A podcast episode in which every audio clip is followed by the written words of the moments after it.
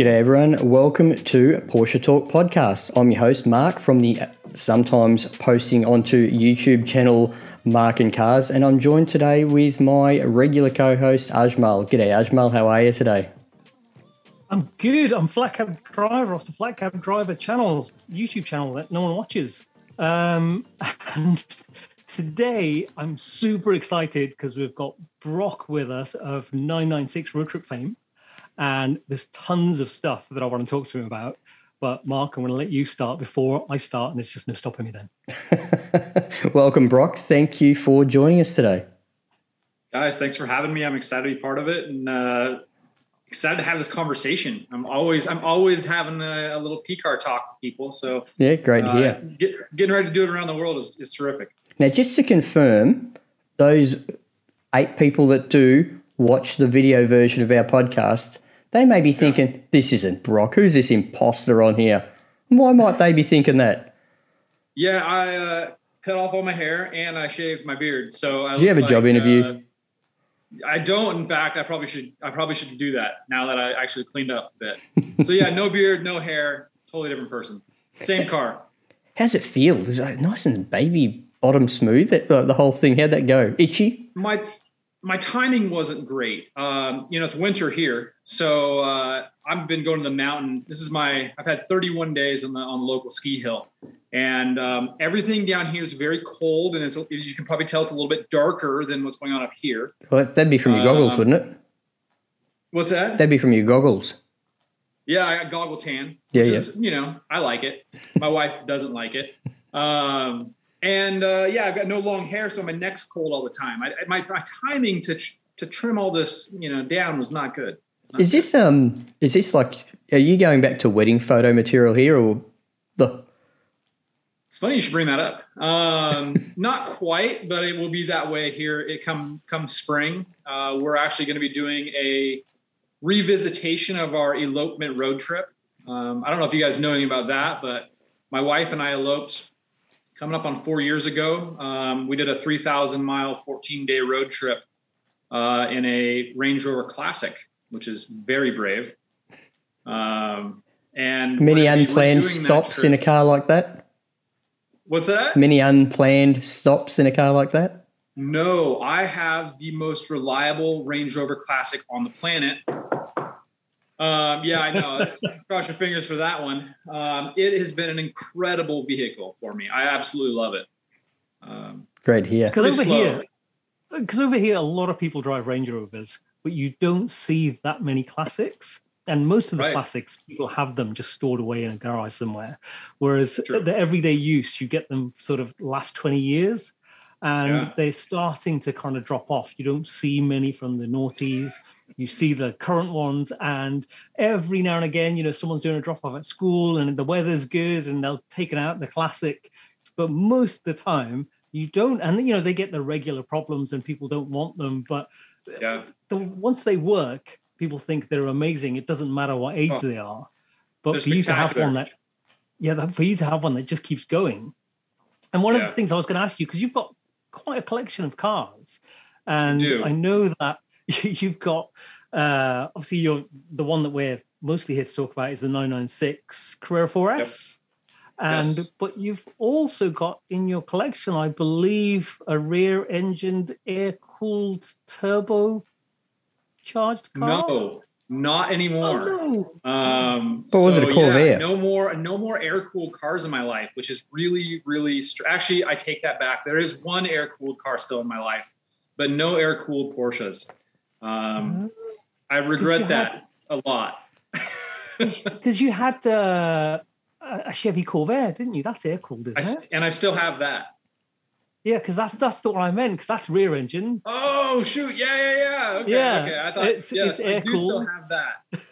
so I thought you were talking about my nine. I thought you were talking about my nine nine three. No, no, no, no, not that one. Not that one. Okay. Because the, the you've got the Monza Spider, is it?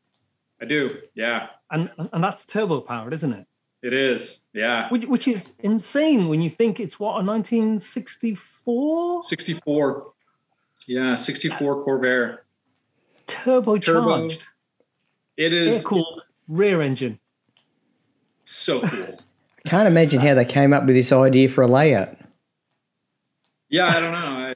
Strange.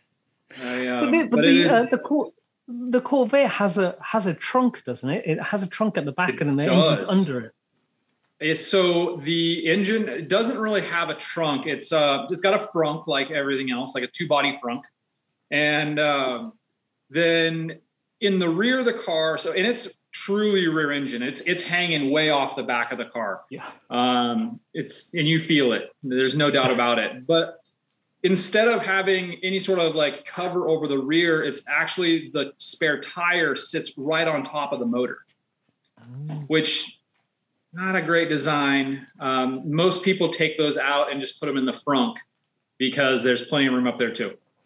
And it just adds more weight if you have it at the back. It's just that so far out back, isn't it? This beautiful like luxury Cadillac power steering because it's so light in the front. It's just oh, it's something. And the steering wheel's this big, you know, it's yeah. wild. Imagine it at speed, Ajmal, like you know, at about eighty mile an hour. It'd be pretty floaty in that front end, wouldn't it? No, it's terrible. I, I, I didn't know anything about them until uh, Mark. You're probably going to laugh at me, but I watched an episode of Wheeler Dealers and in the they were in the US and they and Mike Brewer went and bought a, a, a trashed, abandoned old Corvair, and they fully restored it. And you know when they're talking about it wasn't the turbocharged one, but the, when, the way they were talking about, it, and it looks beautiful. It looks like a proper '60s cruiser. You know, if you think about people going surfing in the '60s in a convertible, you think when you see that car, that's what you think. And yeah. you know, if you if, if you think about the old '70s movies where you know teenagers are going down surfing, that's the car that they would be in. But from the way they describe it and how it drives, you just think that's a death trap. It's a death trap. I've, I've, had I've had a couple of them. Um, I got in a head-on collision in one of them and managed to with no seat belts because they didn't check that option. Um, but survived. It was an it was an option until 1964 up here, or 1965. Sorry. Uh, oh, wow. Ajmal actually so has a car with no seat belts. It does, um, but they're not installed because they're lap belts, and I'd rather just yes. like die. I don't want to be cut in half. Um, so really that's an interesting. That's an interesting thing because my Porsche, I've got a 1966 Porsche 912.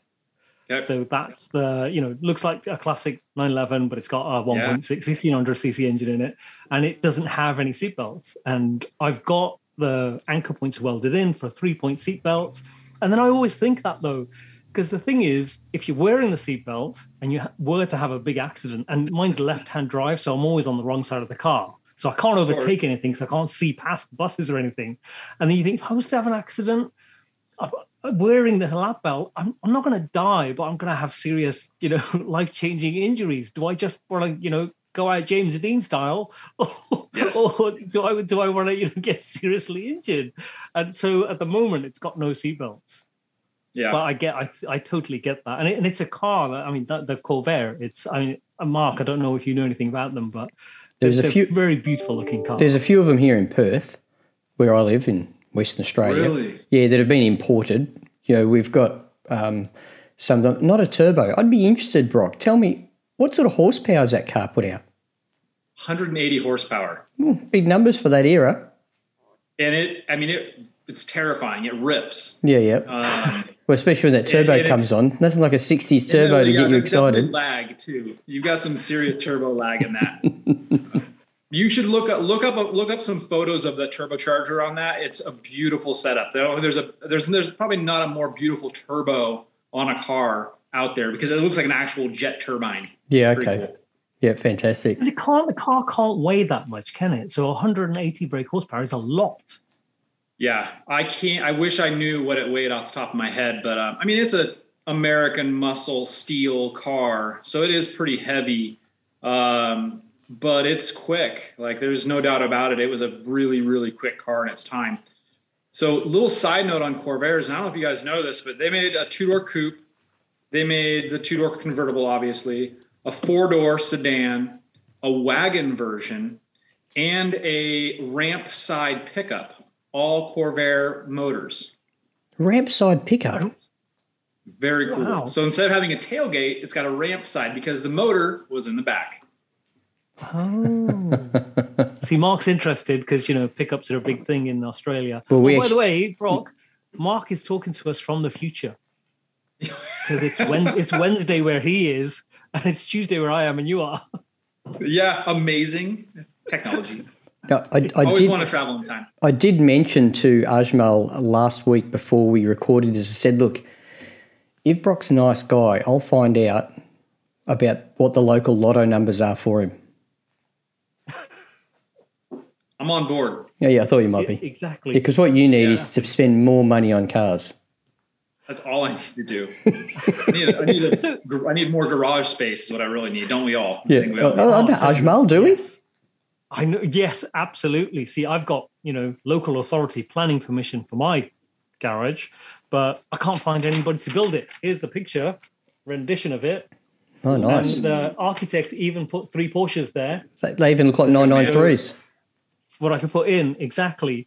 But before we get on to like, talk about 996, because Brock, I've got a 1998 996, a Carrera 2, and Oh, it's um I, I bought it as I bought it completely blind. It's it, it's the cheapest one that you could get in the UK. I bought it Yeah. three years ago for six and a half thousand pounds, and it's been my everyday car during that time, and it's been brilliant. But it's crusty as hell. It's Love it's- and and because it gets used, and I never wash it. Um, and for probably about three or four months, we sold our family hatchback, so it was our everyday family car. And I've got two small children, and it got to the point, you know, where they were clambering over the seats and climbing through the middle, wouldn't wait for me to put it down, foot, footprints all over the dashboard, and it's been terrible. But before we get into that, you've also got a Boxster. I do. Yeah, I have a very special Boxster actually. Yeah. Oh, what's special about it? Tell us about it. Um, so it's a 97 base model, um, but it was built in Stuttgart. So those early, the very, a very small number of those cars um, before they had moved the factory, they were still trying to crank them out and they were building them in Stuttgart um, on the 911 line. Um, so that's a little kind of special thing about it, I think, um, as a bit of an enthusiast. But the other crazy part is uh, I've, I've had that car for about 18 months now. But it turned turns out it was the very first Porsche that I had ever driven at 17 years old, and I didn't know this um, initially when I was looking at it. Um, I, I'm constantly surfing, you know, the classifieds, the online classifieds, Craigslist, or whatever it is, and I come across this blue Boxster, and I'm like, oh, cool, Savannah beige interior, blue, wonderful, hard top. Um, I reach out to the guy. He's like, "Oh yeah, you know, it's I've I've only put ten thousand miles on it since I've had it. I bought it from a doctor, and that doctor actually had won the car um, in a raffle at the Portland International Auto Show." And I just had this aha moment. So in high school, my girlfriend's dad won that Boxster at the Portland International Auto Show. So I've got a long history with that car um, sneaking out, uh, you know, when when the parents were on vacation and sealing the keys and uh, hoping he didn't notice the mileage was going to change and and uh, taking it to prom and all this kind of stuff. And so when I saw this car, I, I told my wife, I said, listen, we're buying. I didn't tell her anything about it. I said, I've got to go back to Portland. I've got to buy this car like today. I can't miss out on it. And I probably should have haggled with him on the price a little bit, but I didn't even haggle with him. I'm like, here's the money, give me the car. And then he brings out a box and he brings out this this Porsche box. It's got every single article that I tore out of the magazines back in 97 and 98 for my girlfriend's dad. Still in this box. He's like, the, the previous owner gave this all to me. I'm like, I'm not almost tearing up over it because I'm like, oh my God, it's, it's come back to me. It's, it's so cool. That's Yeah. stunning. Because when you said oh, it's the same one, and I'm thinking, what the actual same one? It's the That's actual one. insane. Yeah. And it's still fantastic, immaculate condition and low mileage and all of that. 10,000 miles in like That's 15 years. Um, wow. yeah, it's that- perfect. Every single record since new. I mean, everything. I've got two questions about this. Yeah. One, how'd your wife feel about you buying a car that reminded you of your ex girlfriend? We didn't really talk about the things that had happened in the car or the things that, you know, I'm like, Creating new memories. Creating new memories, Brock. Yeah, like, new memories, but ironically, it's her car. Uh, It is so, you ironic. know, like, that was I'm like, I'm gonna buy. We're gonna buy you a Boxster, baby. but uh, yeah, I mean, we took that car to prom. I mean, I spent I spent a lot of time in that car. yeah, you sh- probably shouldn't get so smiley and glassy eyed when you talk about it around her. That'd be my advice, right? So funny. Yeah, it is. It's a great story. Then, secondly, this sounds exactly the opposite type of story about Ajmal's blue Boxster. Oh, you, tell Brock got, about your Boxster that's oh, blue. I, I was, I was as soon as Brock started talking about his Boxster, I was thinking, "Oh God, I wish I hadn't bought this up." because, I bought one again. I did the same thing that I did with my 911. It was online. It was on eBay, and, yeah. and I set out again to buy the cheapest Boxster in the country. And I want to show the world that you can buy it and get into Porsche ownership and use it. So I just bid on it. I bought it for two thousand two hundred pounds. Come on. And oh, you'll find out why, Brock. Yeah, I didn't. So I didn't go and see it. I bought it completely blind. It got delivered. Uh, I opened the door and looked inside. I thought I was going to be sick. It's it's like someone was sat in the driver's seat and dropped a big mug of hot chocolate in their lap, and then decided to smoke three packs of cigarettes. Then move to the passenger side and do exactly the same thing and it was the um, the oil separator. It needed that doing, so it was billowing out smoke, and the suspension is completely just had it. And I just thought, oh my god, what have I done? And so anyway, I I got it home. I got it all cleaned up. All separators done. The radiator needed replacing because it was just squirting out coolant. And uh, I took it for a drive, and the suspension I hadn't fixed yet, so I, I spun it through a hedge.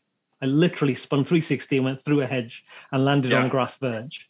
And then uh, I, then I parked it on my driveway and I haven't got my garage yet. So I threw a cover over it. And my wife was like, you know, she said, I get, I get why you like the 911. You know, she said, it's like, you know, an iconic car. You got it cheap. And I feel like you've got this mission. You've got to keep it going. And, and she went, I get that. And she went, I don't understand. Why is that car there in the corner? It's just under a cover.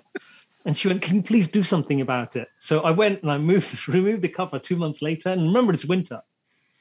And there's a lot of greenery growing in there. I mean, it's like there's a fur cover on the steering wheel. I'll send you a video yeah. later. There's, there's just, it's green like mushrooms growing out of the door panels and everywhere like that. And I've got to get in there with a biohazard suit and clean it up. And totally. It's so uh, it's yeah, it's not so, to that end, ultimately, Ajmal bought the worst Boxster you could get and has made it worse. That's fair. Yeah. I think uh, I'm going to agree with you on that. It sounds like that's the exact direction it went. It, it's it's horrific. But you know, if you stand from a distance and squint, yeah, it kind of looks all right. Uh, yeah. So How I, might, I mean, go ahead. Go on. Uh, I'm no, curious. The cover. I'm curious about the cover. Is it a tarp or is it a cover? So if it's a cover, it still looks kind of like a Porsche. Uh, but yeah. you know, yeah. No, no, no. It's it's a it's a proper cover. It's a proper cover. Yeah. You know, I went and I got the three membrane. The, the cover oh, is yeah? better than the car. You know, it's it's breathable. It's the it's all of those things. It's not breathable. I, it just it's yeah it doesn't it doesn't help it's if it was just, breathable you wouldn't have a, it wouldn't be looking like the inside of a fish tank with the water drained out i, I, I know i know and, and do you know what the worst thing is because i went and had a look at I, I, went and had a look today and because i was in the garden and you know i don't know if you know brock we've had like three storms in a week over here. So right. fence panels are down trees are falling down all sorts. But but the cover hasn't come off the car. So i thought okay. i'm going to go and look under the cover. And you know when you go and look and you just you, you kind of you know sometimes when you can taste sick? Yeah. It comes up it was like that. It was like and it's like kind of slightly you know chunky and you swallow it back down that's exactly what happened i'm sorry that's a bit graphic oh, no. but that's exactly what happened and now i'm thinking oh my god i've got to get in there and clean that up and then i've got to get it you know i've got there's three things it needs doing to get it roadworthy the rear right. brake discs and pads just completely had it cv boot completely had it. The front suspension on the one side is doing nothing. You can hear the wheel bouncing when you're driving it. You can literally okay. hear the wheel bouncing. And this so was going on before do, you spun it into the hedge. And, uh, it, I think it was happening during the spin. Oh, I, was, I was going quite slowly. And you know, when a car, it just completely catches you by surprise. There's no reverse lock. There's no put more Yeah. power down. There's no touch the brake. It just went. And Yeah. you know, it's to the point I grabbed the steering wheel and I closed my eyes because it was spinning quite fast. And I had time to think, oh, it's still spinning. It's still Oh spinning. This is a Corvair um, story, honestly. yeah, exactly. It was like that. Totally But you know, it wasn't story. even the pendulum effect because the engine's in the middle. So it wasn't like you know the weight transfer happened and I wasn't going very fast. So that is something I've got to deal with. But I want to shift it straight over to your 996 Carrera 4S Yeah. because the crazy stuff that you do in it all the time, driving in snow, in sand, and all of these things. When you wash it, why does it still look better than mine? Uh, Is it I mean, the company is the, the company is going to love hearing this, but yeah, I mean, I, I it's ceramic coated, and it's it's a very I'm very particular about. I like to get my cars dirty. I love my cars dirty. Um, I think because I also love to clean my cars, and then I love how they look clean. It's like this weird, you know, Cycle. cycle that I can't stop. Yep. Um, but knowing that, I also want to make sure the products that I was using were the best. And I'm a product junkie. You know, I don't know if you guys' wives are like this, but when I go into like the bathroom and I open up the cupboard, it's like rows and rows and rows of products. Okay, it's everything. Then we've got a, a you know a, another cupboard outside of the bathroom, and then there's like rows and rows and rows. That's what it's like in my in my garage space with car care products. Is I've got everything you could possibly imagine from every brand that you could possibly imagine, and then when I got this weird Insta fame thing happening, everybody started sending me their products. And uh, this company called this is not necessarily a plug for them. It just happens to be this company called Gyeon sent me some products, and I mean they sent me a lot of products. Um, so I'm like, I'm gonna try them all out and see how they work. And and I used them for six months, and I never talked to those guys. I didn't I didn't tell them it was working. I didn't tell them I liked it. I didn't tell them I didn't like it. I just want to find out. This Yeah. stuff's amazing, and that's why my cars always look better. Is I swear to you, it's that stuff. It's unreal. Um, very very cool. But it's ceramic coated, and you know I wash it occasionally. Uh, See, this is the, the problem with mine. So I washed mine last March. Yeah, And in that time, obviously, the roads get salted here. That's the big problem over here. Yeah. And I live in the country, so you know it's it's muddy as hell. And the problem I've got now is because my car is 24 years old, um, Right. because I don't wash it. But I don't know if it's directly because I don't wash it, but it's starting to rust. oh, okay. So a, a little bit of rust has come out, and you can see, you know, you know when rust, uh, people call it patina, but when when Yeah. rust happens and then it starts to drip down the side of the car, yes. it's that's happened on one quarter panel just behind the wheel. Yeah, it's started to, it's and it's coming from underneath where there's obviously a bit of moisture, a bit of salt trapped somewhere, Yeah. and it's and it's coming through the paint. So I've got to get that cut out and then I mean, repainted. Should I walk you guys out and show you mine right now? Let's Do see it. There, let's see it.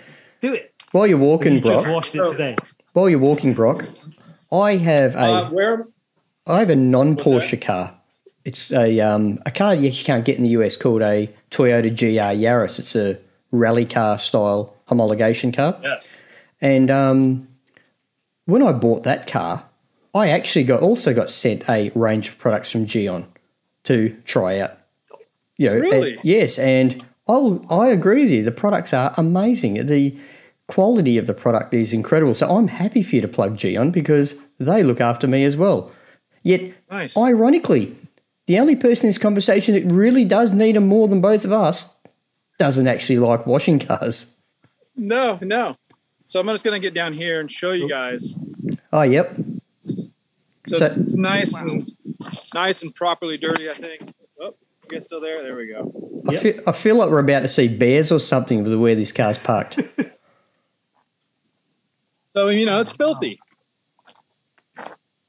Oh, actually, this is this is terrible podcasting. Okay, everyone, we're looking at Brock's 996, which is a dark green for those that haven't seen it. It's got yellow fog lights on the front, which great job on those fog lights. Plus, it's got a Thank you. Fantastic. color coded roof box. It's missing a Porsche crest off the front left turbo twist wheel. Um, he's Oh yeah, I got. take I take the center caps off. oh, you do? Okay. Oh yeah, full. Oh, he's in full off-road spec, no center caps. They are expensive to replace. It's a smart-looking car. There, there you go. That's the tour. And, it, and it's lowered, isn't it? Is it lower? And it's lowered, yes. I always thought the car looked low in the photos on Instagram because of how much weight was on the roof. No, it's actually lowered. It sits on H and R Sport Springs. Yeah, I'm a total madman. Wow. So you So go when off. you're You going- lowered your car to go off-road. Yeah, I didn't. When I bought this car, it, my intentions were not to take it off road at all. They were not intent. My intentions were not to camp with it. Um, so this has all just become kind of a product of chance. If there's ever been a 996 that should have been safaried, you know, have a safari suspension pack on it, it's yours, yet you went the other way. I did. I I have moments of regret occasionally. As, as your under tray Um, is scraping across rocks. There's not much under tray left. Yeah, okay. I, I actually uh, we did some pretty hard snow driving the other day, and we got on the freeway, and I kept hearing the scraping sound. I couldn't figure out what it was. I'm like, I got to pull over. I got to pull. There's no place to pull over because there's walls of snow on Sure. both sides of the road. Finally, find a place to pull over, and I get underneath it, and there's like a chunk of my under, you know, the panel just hanging and flapping and dragging. And uh, the problem is, is it was it had broken away from the outsides of the car. Not it was still attached in the middle. Yeah. And um, so I'm just I put on my leather gloves. And I'm just yanking the shit out of it, just trying to just break it off from underneath the car. And it eventually broke off, and I just threw it on the side of the road and left. So there's not much left. It's a bit of a snowplow almost. It is a bit of a snowplow. Yeah. How do you go with chains and stuff like that on a car that low? I don't do Well, you should chains. Um, use winter I tires. I have I, I run Nokian uh, Hakkapeliitta R3s, and they are amazing. Um, best snow tires I've run yet, and I I don't think anything's like they're point and shoot. They just they, they grip everywhere. I love Yeah, it. okay. Never. You change your tires. You change your tire seasonally, obviously, because you go on all these different surfaces, or do you just go with one set and that's it? I basically like I think I change my tires probably three or four times a year. Um, Wow. I, and it's it's not. I mean, one obvious. I put snow tires on, but then I have to, and I'll usually go through a full set of snow tires in a season. So I'll prob- by the end of the season, I'm due for another set, and so that means another set goes on. And then spring rolls around, and I put my fresh, you know, summer tires on, and I burn through those things in a minute. And I'll usually blow one of those out or something like that because I've, I've I'm known for blowing tires. And uh, then I throw another set on, and then I do it all over again. I hope you've got sponsorship by a tire company. Uh, they, yeah, I've got a few few connections with tire companies. So, Brock, tell, all their so- tires are great. so one of the things that um so one of my friends who I, I know through Instagram and he's doing a, a project where they're going to build a 550 spider using modern techniques and um he wrote off to uh, a, a detailing company and he sent them a picture of my car and said and said if you send us some products we will do a video cleaning this car with your products and we will use all of them so he's they've sent him a ton of stuff Good. so I have to drive down there. And I mean, again, Mark's going to laugh at me, but it feels like it's a long way away, but it's about an hour away. And in the, in England, that's a long drive. So I've got to drive how many down miles? to the is- coast. How many miles, kilometers? How many? Yeah, I guess mile. We can do you miles for you. yeah, miles. Yeah, it's it's probably about 70 miles. Not 70, 65. Maybe that Okay. on a good run. So it's not it's it's not particularly far. So I've got to get down there when the weather's right because the weather is Right. awful here, and then go and clean it, and then properly do a detail. And I'm slightly scared about what I'm going to find underneath all of the muck because you know it's got it's got it's got green stuff growing on it, um, Yeah. and uh, and and you know even at Christmas. I mean, you probably get this because when we were buying Christmas trees and things, you know, we didn't have that was our family car and my wife was not convinced that I would be able to get a Christmas tree, but we got a big six footer Christmas tree, and you know, just shove it through the sunroof, sit it on the passenger seat. It's absolutely fine. I mean, my my daughter found it hilarious when it, I went around a corner and it fell on my head, Of course, and yeah. I couldn't reach the, the the stick, so I had to then every time I changed gear, I had to move it with my head and change the gear and yeah, I left a kind of quite an imprint on my head. But um, but it you know it's a I keep telling people it's a practical family car. I love it. It really is. I, I mean, I don't have a family, but I can I can completely understand having a small family and being able to drive a 911, a 996. Yeah, um, to a certain extent. You know, I mean, once their legs get long enough, then it's no good. Yeah, as as an adult, you know, it's no good for people in the back with people with legs. You know, it's Yeah. literally for people with no legs. Whereas my three year old uh, has her seat on the one side, so I've just taken the pad out from the bottom, put the seat in, fine. Uh, my daughter, who's seven, she's actually very tall for her age, so she normally sits behind me. So I'm sat very close to the steering wheel when she's when there's Yeah. all four of us in the car, which isn't very often. But normally it's the three of us, so she can sit in the front and it's and it's brilliant. It's just sometimes Yeah. when you go to a shop, you buy a ton of stuff, and then you come out and you go, ah, how am I going to fit that in? And it's the, the having the sunroof is a boon. Yeah. because Stuff Big- sticking out big there. time. Brock, I, I do want bars though. Where you've got bars on Yeah. your car? Did it come with them or did you put them on? I put them on. Um, and this was this was again before the the blow up of my Instagram account. Um, and it was just it took me probably five months of like looking all over the internet. Um, and I bought them out of Colorado. Um, and then had them shipped out. Oh wow! You're talking about you're talking about the roof racks here, aren't you? This when you say bars, actually meant was it Ajmal? Yeah. Yeah, okay. I yesterday I had an interesting coincidence. Like, you know, knowing we were going to be talking. Well, when I say yesterday, it's your today, or yesterday for me. the um I actually got a phone call problem with time yesterday. I got a phone call yesterday afternoon from the local dealer principal of the Porsche Centre, A1 Porsche Centre in Perth, um, saying, "Oh, the new Macan T is in, um, or it's been released. Do you want to? Um, we've got one coming in in another couple of weeks. Do you want to book some time with it to do some filming?" I said, "Yeah, I do. Lock me in, right?" And um, we were just talking general. Um, and so, he, oh yeah, he actually asked me to come down and have a chat to him. So I went down and had that chat. It's only about mm, maybe six kilometres or what's that, five miles from my house, Four and a half. four and a half miles from my house. Um, So I go down there, and there is a filthy 996.2 C4S in oh, what was the maroon oh, arena red, right? Oh yeah. with the Porsche spec roof racks and a Yakima basket on it, right? Love it. Love it. Parked like in the service centre. I thought, I'm talking to Brock later on, uh, early tomorrow morning. Think, what a coincidence. So, yeah, Arena Red, you know, that 993 launch colour. And Yeah, um, beautiful. yeah, and oh, the thing was filthy. It made it made Ajmal's car look. Oh, and had mismatched wheels, alloy wheels on it. Oh, You know, so this thing looked flogged within an inch of its life. Not one panel was untouched. Yeah, every you know from a car park or a dent or you know so, it's just a car that had been driven within an inch of its life. You know, well used would be the polite way to describe it if you were selling it.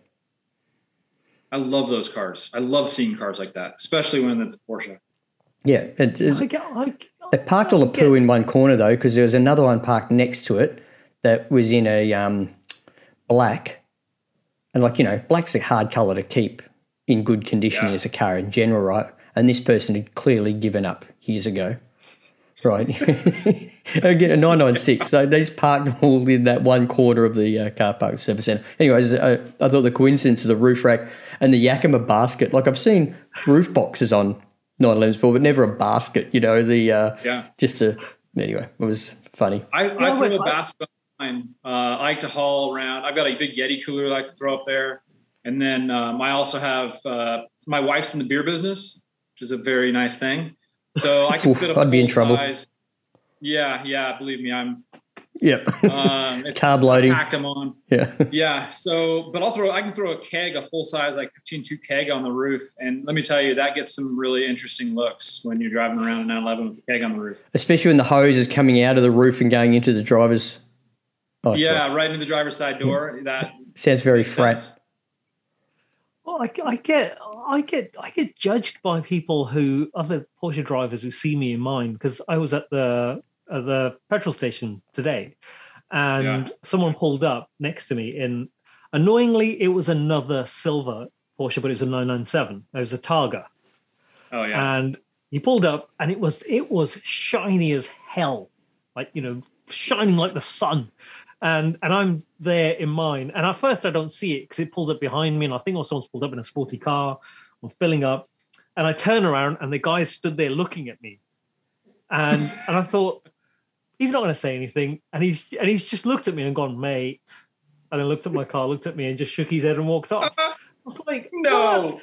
and that's not the first time that's happened because I, I there's a not far from me is the Porsche Great Britain headquarters, Yeah. about five miles away, and right next door to it is a massive supermarket, and you know there's a petrol station there. I've been in there, and where I used to live six months ago, there were lots of trees around. So sometimes I'd just leave the car there for sometimes days, weeks, and it just gets covered in in bird droppings. And I say droppings, it it's kind of like a pterodactyl's had diarrhea over it. It looked Totally. like that. And so I thought, oh, God, I need to clean that off. But anyway, I go to the shop, I'm getting petrol, and a guy pulls in with his brand new 992 Of and he's, he's next to me because he's obviously just come from the dealership. He's filling up, and and I can see him looking at me while I'm filling up. I'm trying not to look at him, and I can, I can tell. Yeah, his eyes are burning into Yeah. the back of my neck. And so I finish, and I go to get in, and I open the door, and he looks at me and he goes, he goes, dude, your car's a disgrace. and, and I look at it, and I look at it, and I want to say no. Fuck you, and I, but I don't. I look at him, and I just have a look of resignation on my face, and I just get in and drive away. Yeah, I- I, you know, I get that a lot. I mean, especially with the way the car looks right now, it is. I don't know if you guys could tell what, what doing the walk around, but it is filthy.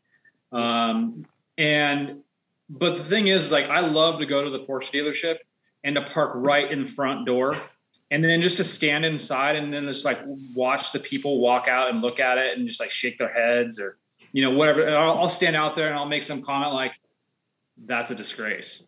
And people like, oh yeah, this this owner doesn't care about his car, blah blah blah. I'm like, if you have any idea how much I care about my car, but I'd never tell them it was mine. And that's one of the I will say that's probably one of the things I enjoy the most about it is the hate that I get. And that sounds backwards, but I love the just drama that comes out of that car and, and the things that I've done in it. In fact, I just started a TikTok here a little while ago. Um, I figured I'd you know jump on and see what the kids are up to. Um, and I just had a video go. I, I you probably couldn't call it viral, but it's got like 200,000 plays or whatever it is over the past like 24 hours.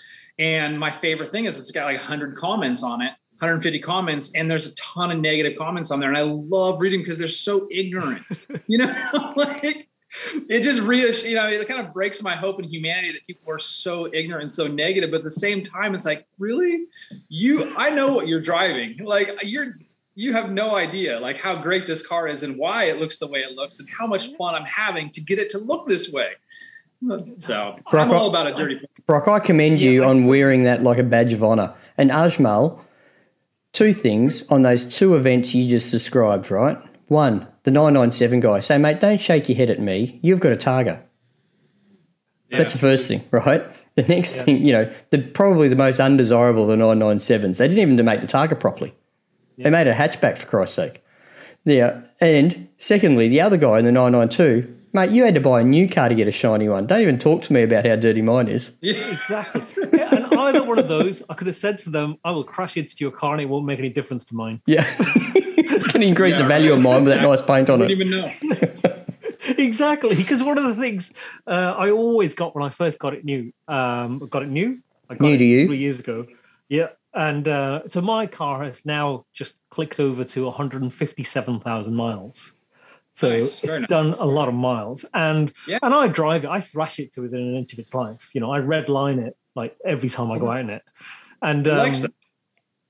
it does. It drives better when you do that. And and one of my friends said to me, "Why do you keep doing that to it? It's an old car. It's going to die." And I and I always come back with, "That's its function. That's what it's made to do. If it's not doing that, it's not happy." And you know, it's not like it's a it's a hatchback that you're driving the you know to within an inch of its license. It's not made to do that. Whereas this car is actually made for that, and it's immense fun when you're doing it. When we live, I live in the country, the country lanes here, and when you're, especially when you're in winding roads, it's brilliant. Don't I mean I wouldn't do it in the wet, and also you get like a little bit, nothing like where you are, Brock, but you get a little bit of wildlife here, and I'm Yeah. talking probably like a badger or something or a deer. And Yeah. if I'm in a if I'm in a bend and I'm you know high revs and I'm in a low gear and something jumps out, that's it. You're you're going to be wrapped around a tree because if you Yeah. take your foot off the gas and hit the brake mid bend, it's all over. Yep. Yep. I can understand. I, I definitely can relate to the wildlife situation. We have these. kind of wildlife though, where you you look like you're proper out in the sticks where you are now. Yeah. I mean, uh, on my way up to the mountain the other day, I had a bear run across the road in front of me. I mean, that's Wow. wildlife. We see, I mean, there's wild, like mountain lions on the regular, like big mountain lions, 150, 200 pound, like big cats, you know, that we'll, I'll catch on the cameras. I had a, a big old black bear come up to the back door of the cabin here a little while back and like sniff around, put his nose all over the window. Yeah. So we get some wildlife. Ajmal, Yeah. that scares the shit out of me. Yeah, me too. But the thing is, Mark says that, but Mark lives in Australia where Everything kills you. Every- down the Everything can kill you. toilet, some giant spider's going to bite you on the ass and kill you. Look, my daughter's yeah. I, Brock, my daughter's nine years old, right? She's got a massive problem with spiders. Doesn't like I'm it. not surprised because Right. there's massive spiders there. Yeah, but as I explained to her, I'm going to explain to you, Ajmal, and Brock can listen, right, about spiders. They're like this big. Sure, you get some that are this big. You get some that are this big. But in general, we're like 500 times bigger than them. It's like a skyscraper being scared of me as a perspective. do you see the do you see the comparison here? And yeah, sure, there are spiders that very few of the big spiders actually hurt you. They're just creepy. as well. I used to have a car um, in the nineties. It was a it's a car that you don't get there, but the equivalent car would be something like say a Mazda three two three. I'm sure you have yeah. something or equivalent like a Vauxhall Astra, that type of car, right? That type of hatchback I had, like a a not hot hatch. Okay, and not hot. Yeah. yeah, you know what I mean. Right. I was driving down the coast. I'm fortunate enough to live right on the beach here, Brock. And I was driving just a road that goes down the coast and I had my arm on the sill. And you know your mirror? Your, your, your driver's mirror on the door? As I'm driving, a huntsman spider, they're big hairy spiders here in Australia. They're probably about that big, right? Ian, give Yeah. you some perspective. Yeah, about that big, right? Just to check the camera perspective. For listeners, I'm talking maybe 150 millimeters, six inches across, right?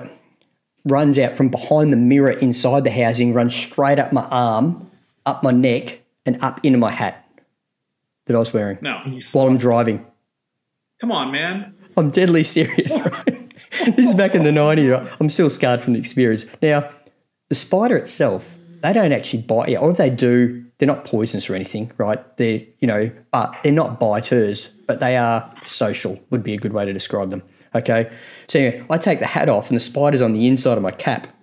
I can see it as I'm driving. I'm, ah! Whole hat, boom, out the window with the spider in Yeah. it. Did it, did it, bite, did it bite you? Nah, didn't. They, like I said, they're right, social so- so- spiders. They, you know, they'll come around, they'll run around, and have a look, but they don't actually latch on. So you don't have superpowers? No, no, no. I'm not Spider Man. No. no. Yeah, okay. Yeah, I get this. Yeah, As if well you as a were, comic tragic. Say, I'm not Spider Man. Yeah, Yeah, yeah. Yeah, I, I, don't, I don't do spiders either. I don't bear. I'm not worried about bears. I'm not. I wouldn't want to come across a mountain lion, um, cougar, whatever it's calling Well, them. what are you going to do? Stare it down? Yeah, I've seen the videos. I've seen how that goes. It's usually not good. Yeah, you'd rather be in the car hitting them and wrecking your car than standing there facing it, wouldn't it? You let's face it. Yeah, without a doubt. But we, we have lots of deer and elk and that kind of wildlife. That's just a common. They're everywhere. In the in the area, like as far out of town as you are now, here in Yeah. Western Australia, we have mostly um, kangaroos. You know, once you get out of town, which are similar, but my goodness, do they wreck cars? I've had it. Oh, I've yeah. had I've had two cars that have been that I've hit kangaroos in that have just, mate. There's no coming back from it. You know, So on the Australia 996 conversation, um, the twin of my car is now in Australia. The twin? Um, in fact, a guy named uh, Bill, uh, fingers crossed for tomorrow is his Instagram, um, is the one who inspired my 996. And I was trying to buy his for the longest time. And uh, I couldn't, he just wasn't willing to sell fast enough. So I ended up finding mine. Yeah. And then he sold his like a month after I bought mine, of course, to a guy in California. Well, this guy found me on Instagram and hit me up, and we got our cars together at this big abandoned airport, a NASA landing strip down in an abandoned NASA landing strip down Wow. in Southern California, uh, as kind of like a far- farewell to him because he was moving to Australia for work. And this has probably been about two years ago. So, in our cars, his is basalt black, so mine's Atlas gray. Um, but he's got the rally lights on the front, the roof box on the top, the roof uh, basket. Actually, I think he's running a basket on the top, um, an awning, the whole bit. And he actually raised his car up and was going to put a legit brush guard on it because he was worried about kangaroos over in Australia. Yeah, yep, yep. Oh, look, I get it, but they they as it'd be like hitting weight wise, they're probably equivalent hitting a deer. Yeah, Oh. no thanks, not good. So, so Brock, what do you think, and, and Mark, you as well? What do you think of the because you know this rumored this 911 Overlander thing Safari. that Porsche are making? Yeah. What What do you think of the of that concept? I'm pretty on board with it.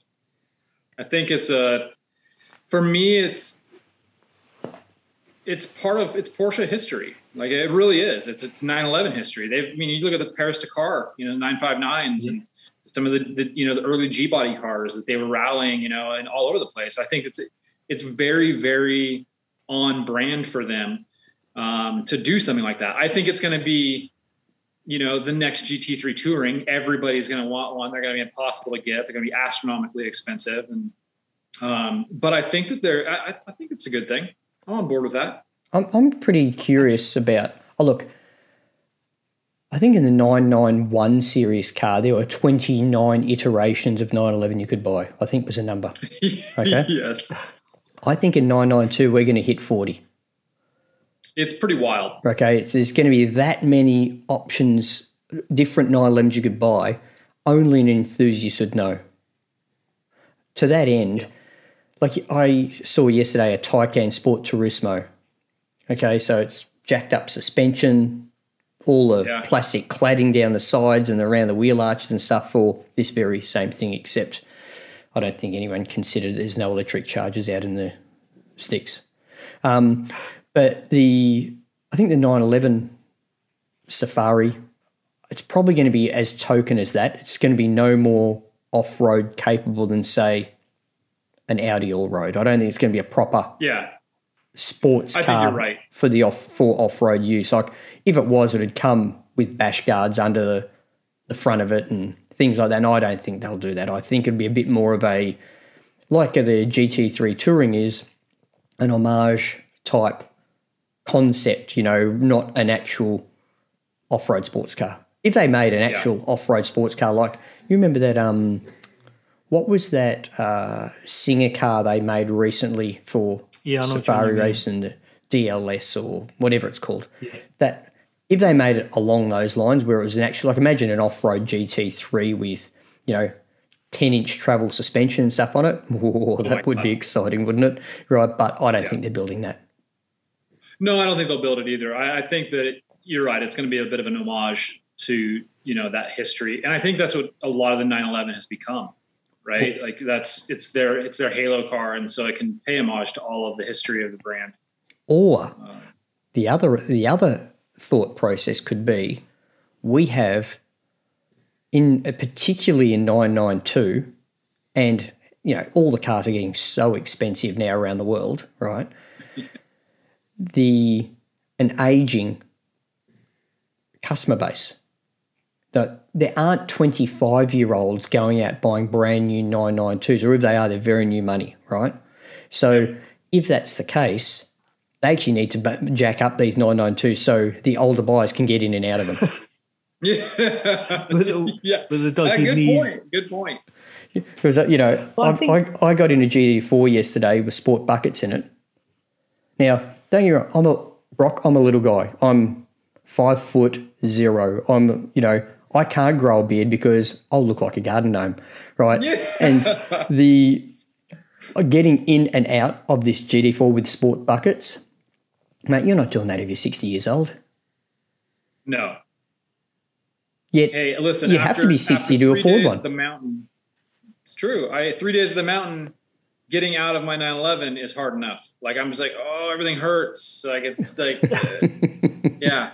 and you look a lot I'm younger than me. So as a result, that's why they're jacking up the 992s, Ajmal, just so people can get in and out of them. Yeah, the, the, the geriatric 911s. Yeah. See, I can't fit. I can't fit properly in my Boxster, so I can't really keep it because my knees are all up. So when I'm turning the steering wheel, uh, my hands are hitting my knees, the gear sticks hitting my knees, the steerings, and so I'll, I'll have to sell it for that reason. But the thing that we we're talking about this Safari 911. How many do you think are actually going to go off road? I think they're going to be so rare, so hard to get hold of. I think they're going to sit in a garage Hang on. somewhere. No hang on. one's going to use That's them for that's that. not a metric to measure it. How many Range Rover Sports go off road? Yeah, that's true. That's that's different though. That's No. different because they can be used as everyday cars. This Safari won't be able to. I be hope Used as an I everyday hope car either. that that uh, they call me and, and Leh Keen and, and some of these other guys and and ask us to take the cars out for a good rip, you know, a little marketing thing because that'll be the first and probably the last time a lot of those get abused like that. Yep. Um, You know, I've been pushing I've been pushing uh, Porsche North America to get me a uh, a Sport Turismo um, to go and, and rip around in the desert and do some of the things that I do in my 911 lowered 911 uh, but they don't have any, so so it's it's not happening. Um, I think you'll get you'll you'll get trapped out in the sticks somewhere with no battery charge. It's true. Yeah, it's a little, little sketch. I did drive a, a, a Turbo S, uh, a Taycan Turbo S for uh, a week, and extremely impressed with the, the charge on those things. Like wildly impressed. I couldn't believe it, and I drove foot to the floor everywhere I could possibly go. That's what you do when you don't have an electric car and you get in one. You, that that that one trick pony event never gets old for the first week, I reckon. But after you know after that, I think Yeah. you'll be done. Yeah, then you're back to driving normal. Yeah. Yeah. I get it. Oh. But I, I mean, I'm getting too. I was getting driving like that. At the end of the day, I, I, I could run down, you know, a legitimate 250 miles in charge. Like, get 250 miles. That's what I would get in my almost in my 996 if I was driving it like that. But the 996 would fill up in 11 minutes. So That- yeah, that's the difference. That. 80. What is it? 85. I- I can tell we're having a, an e-card debate here. Um, I, I think that the other thing is the Taycan charging to if you find a, ra- a rapid charger charging up to 85 percent in 30 minutes is pretty good. Yeah, Gives you some time to scroll through Instagram. that's e- hey, I do. It's, it's easy to say when you got one of those blue ticks next to your name. That's a whole funny story. Yeah. That's for sure. Cause, I uh, yeah, so I I look, I look at my. Instagram. I look at my Instagram, and you know, it takes three minutes. Yeah, no one's no one's looked at anything. Hit like on a couple, and then you go, "Oh, the car hasn't charged yet. Oh my god, I'm gonna have to sit here bored out my mind." What am I gonna do? Yeah. Yeah. Brock, No. are you an influencer as, and look, I appreciate not everyone likes the term, but Yeah. you know what I mean. The um, Is that your job? Um, I don't think it's my job. It's definitely supplemental income. Yep, sure. Um, yeah, I I would love. Actually, I, I wouldn't want to do it as a job. Um, one of the things that I enjoy about what I my car and what I do is I don't actually, despite what it might look like, I don't actually share everything that I'm always out doing. Like a lot of times, I'm just kind of it's what I've shared throughout. You know, I've done it once and then I share it throughout the week or something like that. Sure. Um, if I started doing that, and if I started as my job, and it was full time, and I'm you know I'm, I'm making six figures from it, then it becomes an obligation, Yep. and then the fun is gone, and then I don't want to do it, and then nobody enjoys what I'm actually doing. So What do you do for a job? there, right? What What is your What do? Um, so that's a complicated question. Uh, I'm a, I, it's not. It sounds like a complicated answer. Yeah, uh, I'm an entrepreneur. I, I've done I have done a lot of different things. Um, I've probably got five different sources of significant income right now. Oh, good one. Um, but I had helped start uh, a couple of companies. One of those companies um, had a product that went public, uh, kind of an offshoot, Sure. and that helped helped set things up a little bit more comfortable. Uh, but not to the point where like I'm retired. I mean, my wife still has a normal esque job and, and things like that. That's where the beer But, comes you know, from, I remember. comfortable. What's that? That's where the beer comes from, I remember. That's where the beer comes from. Nobody ever forgets that. Um, so yeah, I think you know we've got some Airbnbs. Um, you Oh, know, yeah, So just different investments, Yeah, things great. like that. Okay, fantastic. Yeah. I was expecting a simple answer like you pack fish into tins or something. Yeah, I used to do that. that was, Yeah. That's how I started. Yeah, okay. I, I was I was hoping you were going to say something like, "I work for the FBI." I can't say anymore. Yeah, I had a, I had a girl. I, I dated a girl before my wife, and uh, she was 100 percent confident that I was Jason Bourne. And I'm like, because I, I would never tell her what I was going to do, but I was traveling a lot. I'd be for work in this this company, and I'd you know be like, hey, I got I'm grabbing a flight out tomorrow. I won't be back for a week or two. And she's like, where are you going? I'm like, I'm just going to the East Coast. I got work to do, and I, you know, I would just be vague. It was fun. Um, yeah, that, that was a really that was a fun time. Yeah, that, that works with girlfriends, not with wives, that sort of thing. Yeah, it doesn't work. Yeah. no. Just, yeah, I'm just going to disappear for a week. And um, yeah, actually, I tried that. Uh, next week, uh, into this week, we're heading out of town for my wife's birthday, and then uh, we're jetting across to Florida for uh, Werks Reunion uh, Oh, in nice Amelia one. Island, the concourse out there. And Oh, I said, "Hey, I'm going to be going out to after your birthday. I'm going to head out to Florida for a week." Um, Porsche invited me out to speak at this thing, and blah blah blah. And she's like, "Wait, what?" I'm like, "I'm going to go to Florida," and she's like, "We're going to Florida. we're going." Okay, so yeah, we're going to Florida. it's uh, See, yeah, my it's- wife's the, my wife's the opposite. She'd be like, oh, "I'm going to you know some car show for a week," and she'd be like, "Oh, great."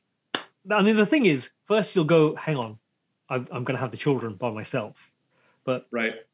you know she works at a really intense. She's quite senior at work, but at the same time she'll be thinking, "I won't have to watch any rubbish car shows in the evening." So that's a good thing. I don't have to drink And as much pr- prosecco. you know, she it's, it's it's peer pressure. I drink prosecco through peer pressure. And by the way, you know, if any prosecco companies out there, vineyards, still want to sponsor us, I'm I'm on board with that. That I have had no calls this week. About it, you, what about you, But no calls. What? I thought you know Yeah. would be would be in Italy by now. Yeah, I don't know what's going on there. Road trip. I can't get out of this. you know, Oh, actually, the whole COVID thing. we- Not that I want to make the conversation about that, Brock, but we live in a bit of a bubble here in Western Australia. It's almost like another country. It's a, Perth's the most remote city in the world, right? Yep. Our next closest city to us is actually Singapore. Okay. So not another city in Australia. So to give you an idea of how far away we are from everything. As a result, we have we've only just in the last three weeks had COVID really hit the place. yeah. So everyone else has been, but we haven't been able to, haven't had the state open. You can't, people just can't come here. We don't let them. Well, we don't want to say we, the Right. government, right? Does, and that's, we're opening up on March the 3rd. But in preparation for that, they've been drip feeding people through. So now COVID, like, there's a couple of hundred cases a day type thing. Right. But on March the 3rd, it's going to be open slather and we're going to go through that whole thing that everyone else in the world went through two years ago. You, But Yeah. we're all triple vaccinated and all that sort of stuff, whether, you know, if you choose to do that. But pretty much socially, the government's forcing everyone to do it because you can't Right. go to hotels or cafes without proof of vaccination, all that sort of stuff, right? But all that aside, the um, Ajmal, I can now go to Italy if we do get a sponsor. If they do need us to do a, um, you know, press the flesh. There's that's Yes. where this point was coming from. But up until now, I Love couldn't Italy. because I couldn't get. I could leave, but I wasn't able to come back. So you could I'll go- leave, you just couldn't come back. That's right. It's a one-way ticket. You know, he's, All right. you know, so they didn't So let you didn't know how long that one-way ticket was going to be good for. It was like you're gone for who knows how long. Well, it's been two years. There, are, you know, that, the, the big stink it's been kicked up is a number of people who've got families who couldn't get back. Pe- People were on business trips, Brock, and they couldn't get back yeah, they shut the door. that's so wild. We had a we had a small window open for like two weeks, and I had to go to the east coast to do some work, and they decided to close the door early because of the impact it was having. You know, there was like four cases, Yes, only Right. four cases, and they decided to close the state again. And I got a text while I was over there saying we're closing the state in twelve hours. So I had to race the airport. My work colleague who was with me, I had to I had to drive him to another different airport because all the flights just went woof and got booked up to get back. You know what I mean for everyone. Yeah. My life just- didn't change. Your life? Nope. No, Nothing. not not. at all. Is that because you're so remote, or is that because of We're the talking about you fact guys on road trips. Yeah, I mean, I got I got to go places. Yeah. Um, no, you know, for me, it was I'm already inadvertently social distancing, right? Because I don't I don't do a lot of social things, uh, at least in groups. I, I like you know I keep my friends really close and and that's it. Um, but I did. I just I I was still road tripping. I was still driving around and going to places, and you know I could still go to grocery stores and I could fill a growler of beer somewhere if I wanted to. Um, and then I just go out and do my thing. I I did right kind of like peak pandemic, um, fall of 2020, um, wildly. Porsche Motorsports uh, and Esquire magazine wanted me to do a road trip uh, down the West Coast. I'm like, okay, you know, like I'll do it, like no big deal. Um, and I, I went down, I started in Oregon and I drove all the way down to basically almost Mexico um, and hit all the famous racetracks along the way. Uh, interviewed a bunch of different racing drivers, Le Mans winners, um, influencers, you know, everybody from Rod Emery to Magnus Walker to, you know, um, Patrick Long. I mean, like all the different, you know, everybody that was involved. And that was hardcore dead center of the pandemic. And I will say that it didn't really, I mean, there were odd parts of it, but it didn't really feel that different to me. Like I was just still doing the normal things. And I'm looking at everybody else around me and I felt like the world was kind of crumbling. And I'm like, just driving my 911, camping. There And was I was camping in, yeah. there's a lot there's a lot of talk of that during that period of COVID in news that came to Australia Yep. that Californians didn't think that COVID applied to them. Uh, some Californians. Yeah, I'm just, I- that was the will- gen, it's a generic statement. It's a throwaway yeah, it was headline. actually you know, but that's very accurate. Like you should see the, I mean, maybe I don't know the, the news that I get about what's happening in Australia or what's happening in Canada, or Yeah. you know, like all these things. It's all filtered. of course. You know, it's like kind of like this is what we want to show you, so this Yeah. is what you're going to see. Sounds like Instagram. like, I went down. Yeah, I went down to California, and in the Bay Area, everybody was taking it very seriously. Um, you know, it's like I walk up to somebody and they'd be like squirting hands on their hand, you know, hand sanitizer and making sure their faces were covered and their head they're in a bubble and you know all this kind of stuff. And then, but I got down to Southern California, like not LA, because LA was weird too. yeah. Um, even though people say it wasn't, it was really strange. Um, very apocalyptic in the sense like there's just quiet streets and not very Los Angeles. But then I would get down into like San Diego County, and people were surfing and chilling out and going to the and going to restaurants, and everybody was kind of throwing it by the wayside. So I think that you know, like, pick what you want to see. It's Yeah, yeah, of like course. the attitude. Um, but I saw a whole bunch of it firsthand, and I traveled a bunch in 2020 by car, and it was different everywhere I went. Uh, you know, I mean, we're the way the states are set up. You know, we're like little countries if you look at compare us to Europe. You know, so it's like yeah. every state's going to do something a little bit differently. Um, Yeah, okay. Fascinating. So the Yeah, um what- all those all those uh for want of a better term car celebrities that you interviewed. yeah. Got any good stories? Got any good goss for us? I mean, it, there. I won't say names, but it Who's was got the shortest attention listen span? Yeah, I, there was really funny to listen to some of these guys uh, talk shit about the other guys, and, and it wasn't like you know like bad necessarily, but there was definitely some competitive. I mean, we're talking about racers Sure. and uh, you know guys that had been involved in the competitive side of the sport. Mhm. So they definitely had strong feelings about the guys they were competing against and how the guys would win or how the guys would try to win. And that was a really fun thing to learn. Yeah. Um, because it was like they were talking to their therapist or something. Like they just were totally open with their conversations with me. And I'm like, wow, you should have heard what so and so said, but I wouldn't say it because I'm like, yeah, tell me more. Like I want to know it all. and then when we did the when we did the Esquire article, that was one of the questions that the the uh, the writer kept asking me was like, well, what kind of like, he wanted some drama, and I'm like, I can't give it all to you because I want to go back and see these guys. And if you you're, not gonna, like, hey, you're only going to get to do that once. Publish that. Yeah. um, so what kind? Of, what, which kind of? You, uh, sorry, go on. You are going to say? The one thing that I learned from that particular road trip was how much the Porsche brand is family. Um, like it's unbelievable how tight knit and helpful. Once you're kind of like, I don't want to be like in the club, but once you're kind of like part of that group, there people open doors for you and they want to help you out and do everything you possibly can to make sure that you're having a good time. You know, if you need something, they're there for you. And I, there's not really another brand out there that's like that, in my opinion. I've, I've been around a few. Rod, so Rod Emery, he's Rod. he, yeah, he's like, actually, he's from Oregon as well, isn't he? Yeah, yeah, yeah he's um, 40. He he's cars are like I I own a three five six my Porsche is a 356 coupe, and um, it's actually a Los Angeles delivered car that um, I've had for about 10 years now um, before they got too expensive. Yeah, if I got rid of it now, I would never replace it because I couldn't. But his car's like lotto car for me. You know, like if I had the big win, I'd be putting my name yeah. down. Rod, just build me one.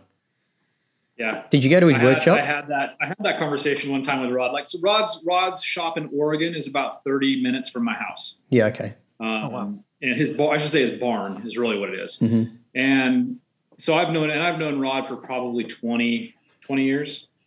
Um, and watching him develop and watching his like craft really grow and all of a sudden becoming you know a celebrity in his own right, a Porsche you know celebrity um, has been really interesting. And and I love Rod, like one of my favorite people.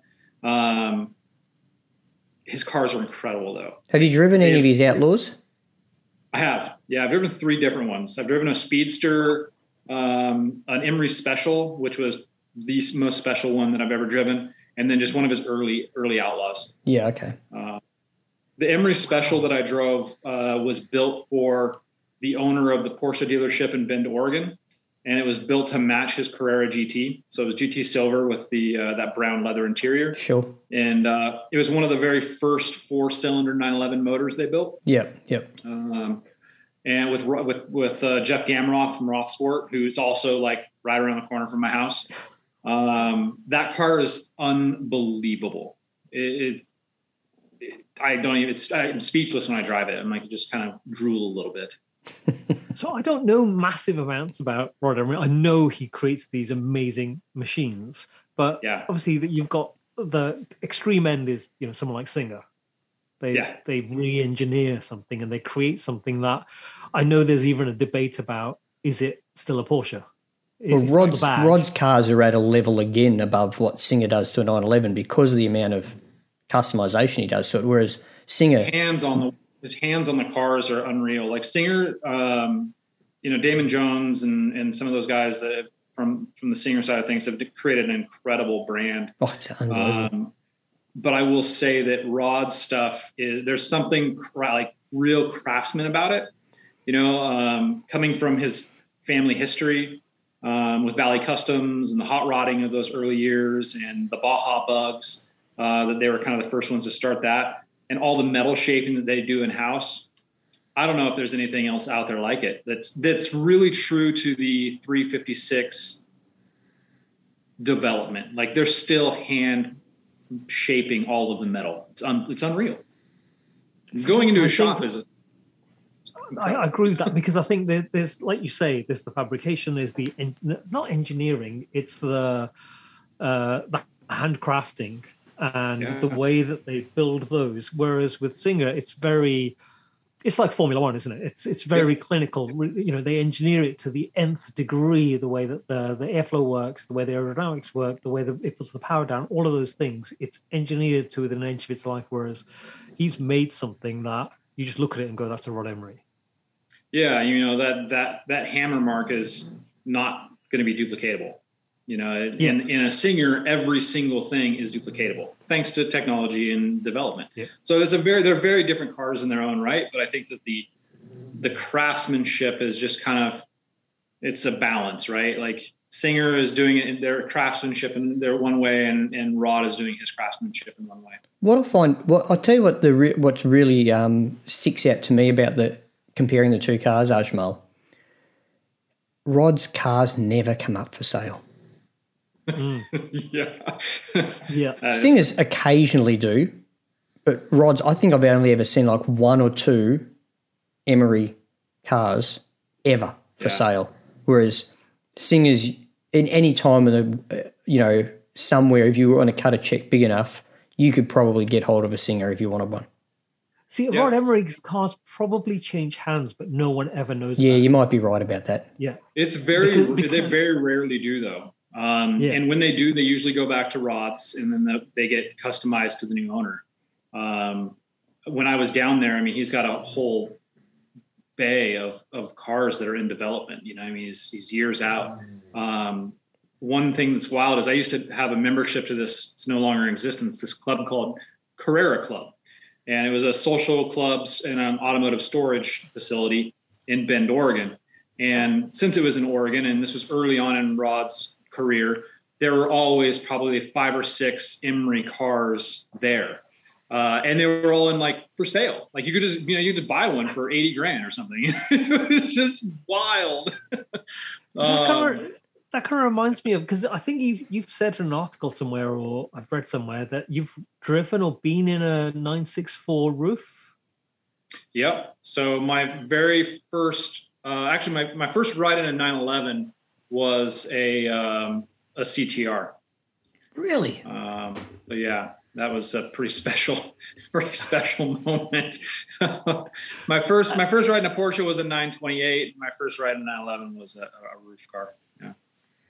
That's nuts because um, I recently uh, saw a video. Uh, you know, VINwiki, Ed Yeah. uh, Ed Yeah, Bolian, Ed and Bolian, did yeah. you see that? Did you see that video that he did of uh Yeah. Because he bought a, a long time ago. He bought a 96 uh, RUF, and he kind of knew what he had, and he he bought it for a really crazy low price. But that's what they're going for. He, he loaned. It's it's very recent, um, and he said he Okay. bought he bought it for a ton of money back then, which was Yeah. something like I think maybe sixty thousand dollars or something like that. And Yeah. to and he couldn't get it he couldn't get it quite right. He said, you know, it was the steering wasn't quite right. He he in, in, in the bends it was great on a straight. He said it just wouldn't stay straight. He couldn't get it Yeah. fixed. And then he sold it for, you know, he made a decent amount of money, something like six by sixty, sell it probably two years later or a year later for 85. Yeah. Um, and then he saw it change hands again. And the very same car, I think, recently sold for seven hundred and fifty thousand dollars.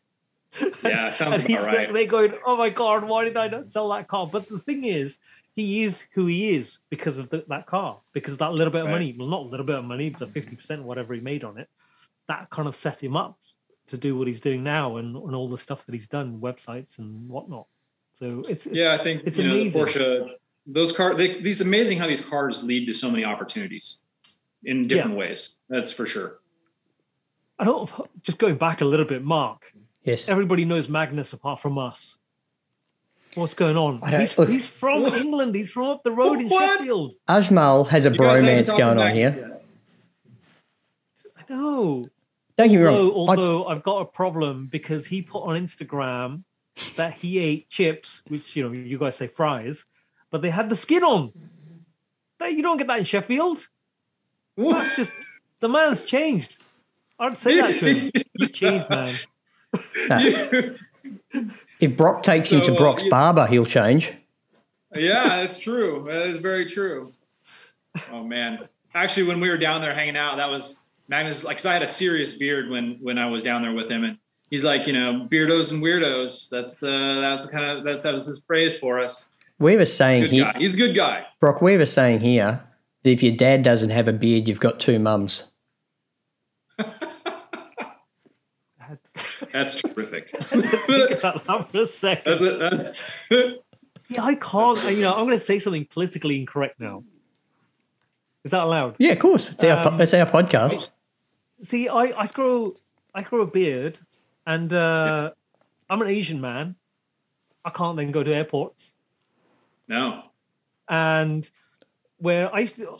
Oh, the passport name really tops it off too.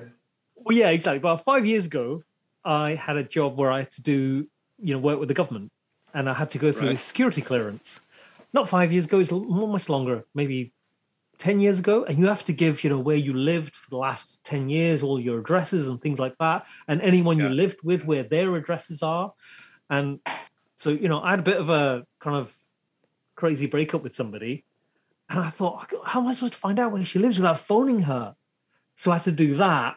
And then my clearance didn't come through. And every January, I grow a, a beard. Every January, I don't shave for a month. I have a big fat beard.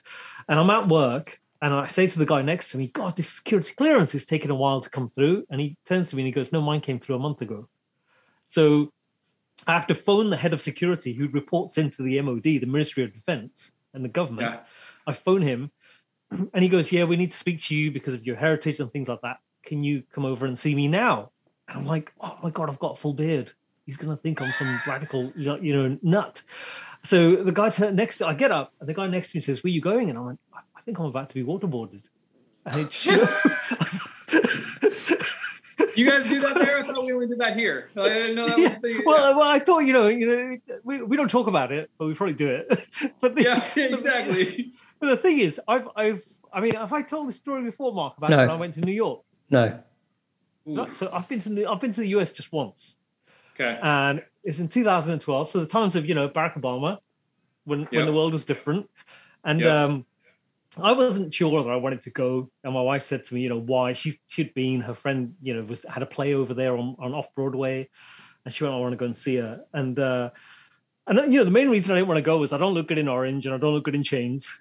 And uh, and so, so anyway, she just books the ticket, so we go. So on, you know, we get to Heathrow Airport, and I can't check in online, so I have to go and do this. And they ask me a bunch of questions, and then I go through security, and then they don't let me on the plane because they want to search me again. And then I get on the plane. It doesn't help that on the plane because they give you free drinks. So I, I, you know, it's a British Airways, so I'm drunk by the time I get over there, a little bit hungover. And I get out, and then I go. I'm queuing, and you know they take my fingerprints and uh, I scan. I'm fine. And then the guy just looks at me, and everyone at airport security has a big mustache. Yeah. I mean, not the women that I didn't noticed, but um, but he he turns to me and he says, "You're going to have to go and speak to somebody." And I'm Oh like, "What do you mean?" And he goes, "He goes, you know, the computer says you need to go and speak to somebody." So I went, "Okay, fine." So, and it's like you know, to JFK, we arrive at like eight in the morning. There's no one else there apart from our flight. So I'm walking down this corridor. I think I'm an Asian man walking around the airport, like looking for this room that this guy sent me down. so I'm walking. So I, I, I try all the doors and I get through the last door. And you know the mm. 80s style cop shows where Oh yeah. someone walks into the police station and there's a sergeant on a high desk. and it's like that. There's like seats everywhere. There's no one in there. And there's three guys in uniform. And No. so I just, so I say to the first guy, "Oh, I've just been sent," and he doesn't look at me. He just sticks his arm out and he goes, "Passport," like he's looking down, and he's wearing a black uniform. And so I go and I hand him my passport, and I'm stood, and the desk is like this high. So I'm, he could just see the top of my head. I'm stood there, I hand him my passport, and he looks over his glasses and he goes, "Go and sit down." So I'm sat there, and I thought, you know, everyone said to me, "Do not give anybody any back chat. Just do exactly Right. what they say." But you So were I sit drunk. down. Sorry. But you were drunk. Well, but I'm starting to get more of a hangover at this point Yeah, yeah. rather than being drunk. So I'm sat there, and then he calls me forward. So he starts asking me a series of questions, and so you know, I'm born. I'm born in England, but my my parents are from Pakistan, and I've been once where my dad was ill, and uh, so he says, uh, "Have you been to the Middle East in the last five years?" And I went, "No." And then he said, Have you been to Pakistan in the last five years? And I went, No. And then he said, Have you ever been to Pakistan?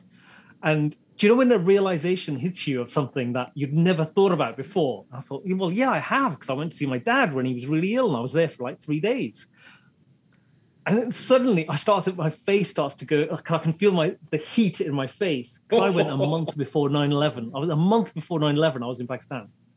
Oh my gosh. Uh, and I'm starting to think, oh my God, I'm so going to Guantanamo. This is like. and, I, and so I, I play cool. And I say to him, um, I want to want to say it was 2001. I think I know he's looking at it on the screen. Yeah, So- right. And, and he asks me all these questions, and then he just gives me my passport and he says, "You can go." So I'm halfway out the door, and he just shouts, "Wait!" like really urgently, "Wait!" And I thought, "Oh, I'm fucked." And I, Yeah. I slowly turn around and go, "Yes." And he goes, "Is this really seriously? Is this your first time here?" And I went, "Yes." And he went, "Welcome to America."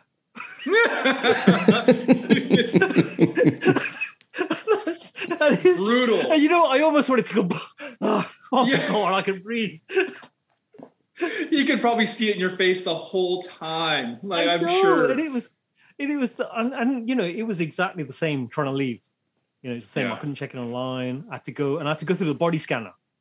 Oh, You know, oh yeah. fine. But by this point, Yeah. you know, well, well, yeah, kind of like that because I have to, you know, empty my pockets, no shoes, no belt, all my stuff's gone through the scanner, and I'm stood there, and there's a lady in uniform saying, "Just wait there," and there's a load of people coming through, and you know, sometimes you get shoved out of the way, and she's Yeah. shouting at me, "No, I told you to stand there," and I'm like, "What? what? You know, I keep getting shoved out of the way. There's like a ton of people coming through," and anyway, some guy comes out, and he's, you know, he's got a big moustache, and he mm-hmm. starts putting on the blue gloves and he goes, "Would you like to go to a private room?" And I went, "No, whatever you're gonna do, just do it right." here. Just do it right here. I need witnesses. so he Yeah. says, he says, you know, I'm gonna have to pad you down, and I'm gonna, I'm gonna touch your genitals. And I went, touch away, do what you gotta do, just get it done. right. Just cut You know, them gently. This is this is so accurate because I've I when I went down to buy my Range Rover, I flew out and um, flew down to San Diego, and I had packed all my tools and all my stuff in a bag. And uh, yeah, this is like three years ago, four four years ago, maybe coming up on maybe five somewhere in there.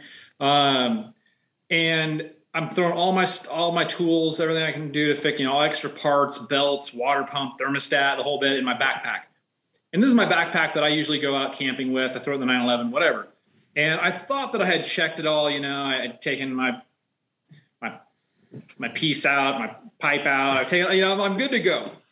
And uh, I go through the airport and I'm putting everything through there. And I have all these, uh, also this uh, these mini like fairy lights, like little string lights. Oh yeah, And they're all wrapped up, you know, in like little battery packs. Yep, And yep. I'm like, looks like a bomb, you know. You know, it's like that's what I'm thinking. You know, like it probably this is probably what it looks like going through the scanner. It's like a whole bunch of wires and batteries. Like that's not good.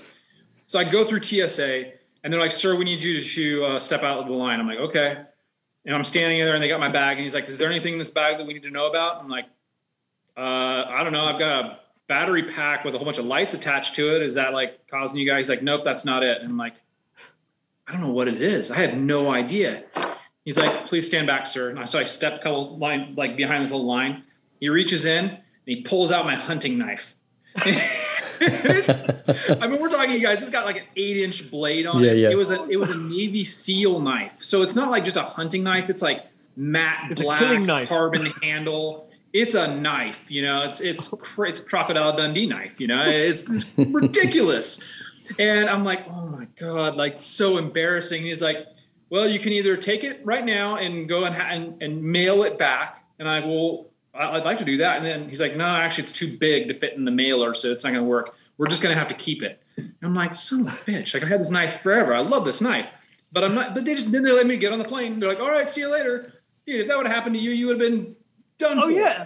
Oh Yeah, my god, yeah, absolutely. Because even uh, even then, even even then, when that, so you know, I got searched, and then I take ages to because it's the third time I've been in the airport on my way out. Then I've had to Yeah. take my belt off, my coat off, put my, everything through a scanner.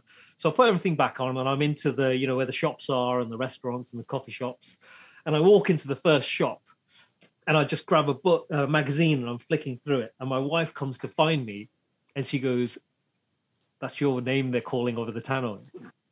And, and, and I went, what, what have they said? I wasn't listening. And she went, you have to report to the security desk. So, so I go to the security desk and there's just a mark on my boarding pass. Yeah. And I don't know, I don't know what it is. The guy just squiggled on it, the previous guy. So he's looking at it. He, you know, he has to look through it. He says, "Okay, have you got your passport?" Yes, I have. He looks at it and he hands it all back to me again. And You know, I'm at a desk where just my head's at the top. He hands it Yeah. back to me, and I'm I'm just stood there, and he goes, "You can go." And I went, and I just said to him, "Oh, so you're not upgrading me then?" And he just went, and he just went, "No, you're free to go." It's like, No sense of humor. Come on. That's exactly, ridiculous. exactly. Uh, It's just, uh, you know, it's the same thing again. I got drunk on the way on the Yeah, of course. Like Yeah. you should. Yeah, Yeah. you. Drink. yeah. But the, the worst thing is, I got in and I handed over my passport into you know border control in the UK, and the guy Right. is looking at my passport. He's looking at me, and then you know they do a scanner of your face and everything because it's like a Oh, digital yeah. passport. And he says to me, "Where have you been?" And I'm, I'm so drunk, I can't, I can't get the words out. And my wife stood behind me, going, "New York." You've been to New York. I, I would I would definitely travel with you. You sound like a real fun person to travel with. Like that, that sounds good to me. Hey, Aj, Ajmal, I'm going to tell you the difference between you and I, and you know, and how that how much difference it actually is, sadly, culturally and politically, right? I were am an ex-serviceman. You probably didn't know this about me, right? And no. did went to some interesting places in the late 80s early 90s during that service period to do some various tasks and i think it would have been oh it was actually in 01 just prior to 9-11 not just after thankfully right i got pulled off a plane in hong kong heading to europe right because I had my bicycle. I do some cycling, Brock, in the past. And anyway, had my bicycle with me, and in there was a box of CO2 canisters that we use instead of pumps. You know, Yep. and they're all lined up in a box, looking like a magazine in the X-ray. Obviously, anyway, they pull me off the plane, Yeah, yeah. take me in the runway, open up the box, and then everything comes out. They've got the computer there. They're looking at looking me up on that stuff. They said, "Can you name every country you've ever, ever visited?" I said, "No." Oh god. And, and then they start running off. It's off. classified. then they start no it wasn't I, I didn't say that. I just said no. I said look i've been a lot of places. I don't recall i wouldn't be i, I would probably miss a few. Then they start running them out. Russia ukraine syria jordan yemen. Yemen is a red flag country. If you ever travel and you get pulled off a plane i can tell you right now. Right. And they're going they, they go through it. They pull out this and they're talking to me about it. And i'm you know i said look you'd have to check with the you know Australian government if you want to talk about blah blah blah. Anyway, the um, English policeman because it's Hong Kong, he interrupts the Chinese guys that are absolutely drilling me. He comes up, looks at the computer for two seconds, takes the passport off him, hands it back, and says, "Thank you for your service." Puts me on the plane puts me back on the plane like that. You know what I mean? And that sadly is a difference. Like when you, when you look at the countries I just ran off, had you been to those countries before you, you know, in that with you going there in the states, it would have been an absolute nightmare. That would have been a nightmare for sure. Yeah, but I think you know one of the things that I probably find the most irritating is that you know when you go and, and I keep being told it's a random spot check, and if someone just said to me, "Do you know what, dude? You just fit a profile." Yeah, And I- that's and I- exactly and I'd right. Just, and I'd just be like, "Well, well yeah, I'd, I'd search me if I if there's a Yeah, profile that yeah. you're doing. You know, I, that makes sense. That makes sense. Anyway. Yeah. stop saying it's a random spot check because it's not. Everybody's so everyone wants to be so political correct, politically correct. but they're exactly. act- Just say they're, it like they're it being is. way worse. Yep. Yeah, dude, you I fit just finished a book. I just finished a book called Talking with Strangers, and it's Malcolm Gladwell, and he talks about this whole concept of people like these preconceived ideas, these preconceived notions, and all these things that we have, and, and the paths that they lead us down versus other things. And it, it's just it's reality. It's like this is how we exist. We're humans. It's going to always be this way. Probably should just own up to it.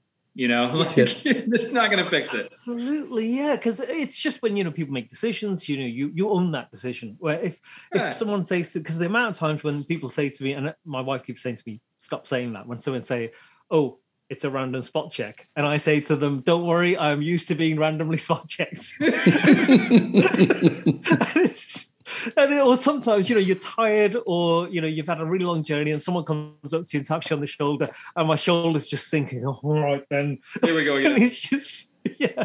Whereas i'd rather they they just said sorry dude. And you're like yeah you know fair enough. You've got to do that. You've got to do that job. It's a really important job. Right. just tell me that's why you're doing it it's just the way it is and it, it just rubs everybody up the wrong way but if you're honest hey it's got to be done Hey Ajmal, Yeah, it it, just- probably doesn't help that on your, um, you know, your passport and your occupation, you've put Mufti. what does that mean What do you mean? Islamic leader. No, I don't know. It's like I mean, there's there's there's people that I've known who've got like you know terrible names uh, that of some like you know like you know Saddam or something, and you're just like, why have your parents done that to you? You were born after Kuwait happened. You should know. Yeah. yeah, exactly. It's not like you were born in like you know 1978. You were born in like 2002. Yeah, yeah, fair. Yeah. Hey boys, Hey, you guys, I think on a, on a lighter note, this is very applicable to Porsche ownership, right? yeah, let's hear I this. mean, this is good. How much do you get? How much do you get judged? I mean, unless you're driving a filthy Porsche, oh, Ajmal, you've got that going on, and I've got that going on. But I mean, if I when I show up to places or you know go to the a gas station or things like that, like there's this instant judgment, like, oh, you drive a Porsche. And, you know, like, oh, you're like, oh, you have this, or you must, you must be, you know, wealthy or something ridiculous. I'm like, I drive the cheapest Porsche you can buy, and I, you know, like, it's, it's, believe me, it's cheaper than a Toyota Camry. You know, I mean, it's just, but there's this again, it's just these preconceived ideas of, of what we have going on in society and, and who we are and what we drive and what we look like. And I just think it's ridiculous. I- Brock, to that to that end, on that topic, as I drive a three five six, right? Yeah.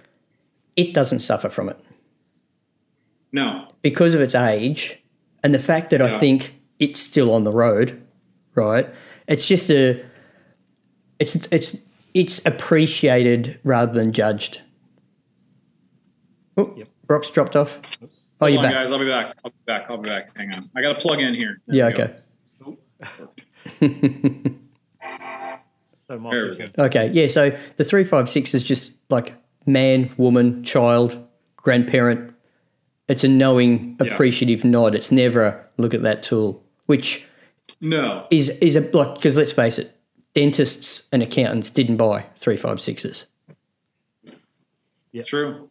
Whereas nine, whereas you know, pro- you guys are in the sweet spot of people just not knowing how cheap they are. Yeah. With your that's model. exactly what it is.